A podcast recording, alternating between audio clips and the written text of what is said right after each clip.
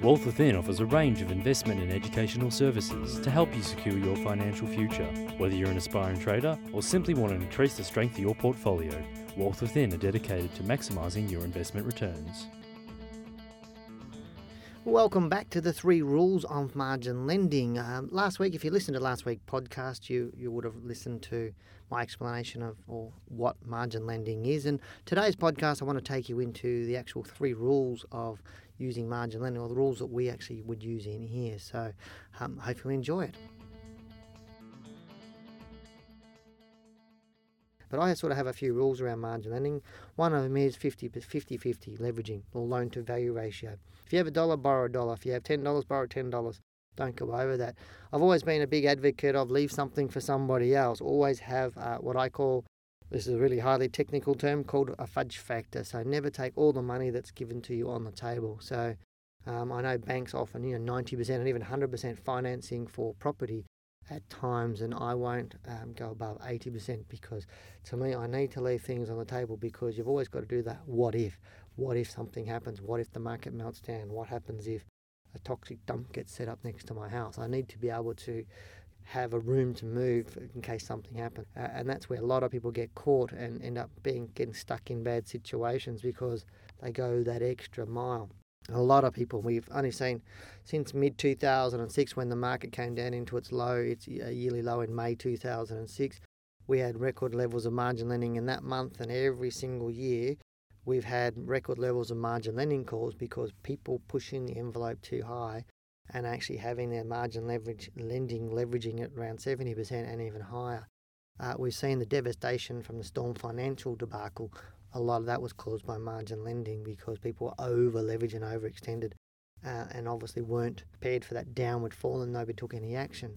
As I said, one dollar for dollar. So if you have a dollar, borrow a dollar. So 50 50. In this type of market, I'm more inclined to say more like 40%. So if you have $60,000, then borrow $40,000 for a $100,000 portfolio, just to be a bit more safer. And the reason why I say that is if, if we leveraged $1 for dollar or 50%, the market would have to move 26% overnight or in one day for you to ever get close to a margin call. And that's really where it's got to be. The market's never done that in one day where it's just automatically just fallen out of bed like that in, in such a, a an unordinary extraordinary event. Normally, it's already falling away. We know that we're already getting out, um, but you need to be conscious of all of that. 26% is a big, big fall in any one day. It's generally it's not you're not going to get caught if you're using exit strategies such as stop loss, etc. I've personally never had a margin call. None of our clients have ever had a margin call. That's the way it's going to stay because if you get margin calls, that means you're not managing your portfolio properly. And I'm sorry if that sort of sounds a bit offensive to some people who have had margin calls that might be listening to it, but you really need to know what you're looking at. Avoid margin calls at all cost.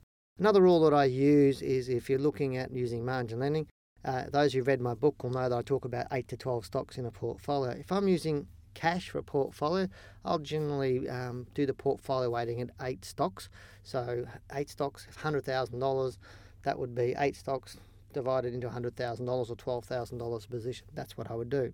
If I was using margin lending for the total hundred thousand dollars, and let's say I borrowed, had fifty thousand, borrowed fifty thousand to get my hundred thousand dollars, I would do the op- I would use twelve stocks for my portfolio, so there'd be eight thousand dollars in every stock rather than twelve. So I normally put more positions into a portfolio that is leveraged, simply because you're reducing your risk. Now, for those who read my book, obviously I know you know that I talk about using a 15% stop loss, and generally what we try and do is not lose more than 2% on any one trade. Now, when using margin loan, obviously you can increase your profits but also your losses or amplify them.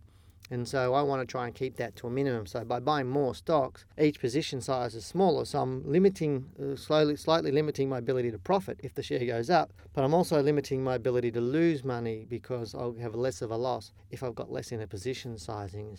That's generally what I do there. To me, people should be more conservative rather than more aggressive.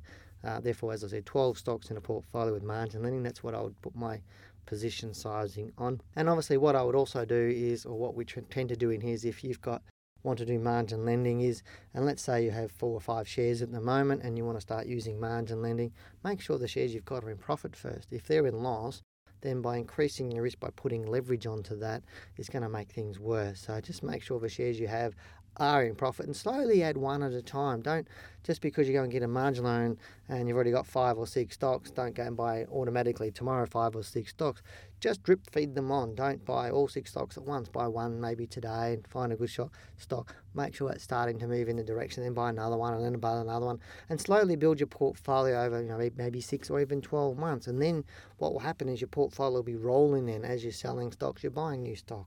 And so you're always going to have shares within your portfolio that are going to be profitable. Uh, some you'll need to be selling out, obviously, from A, from a stop loss point of view, or B, from um, obviously capturing some of that profit because the share's telling you to sell. But don't be in a rush to put all your money into the market. To me, a staged approach using margin lending is much wiser for people to do. There are probably some quite simple tips. As I said, 50 50 leveraging for your loan to value ratio, dollar for dollar, basically. Right now, as I said, I'm thinking more 40%. Also, 8 to 12 stocks, more like 12 stocks if using a margin loan. And obviously, ensure that you're in profit before you keep increasing your leveraging and take a staged approach to entering into the market with margin lending. Um, I'll leave that with you at the moment. Hopefully, that's been helpful to you. Um, I won't say don't use margin lending over the next six to 12 months or 18 months.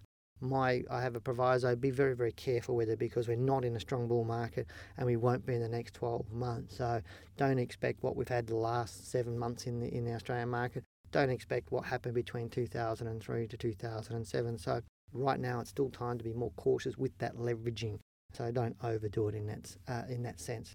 As I said, hopefully you've enjoyed this podcast today. As I said a few times, if you've got anything we'd like to chat about, please send an email through and ask a question or, diff- or subjects you would like us to talk about. Info at wealthwithin.com.au. I look forward to chatting with you next week. You've been listening to Talking Wealth, and I'm Dale Gillham, the Chief Analyst. Take care. Talking Wealth was brought to you by Wealth Within. To learn how you too can maximise your investment returns, call 1300 ShareTrade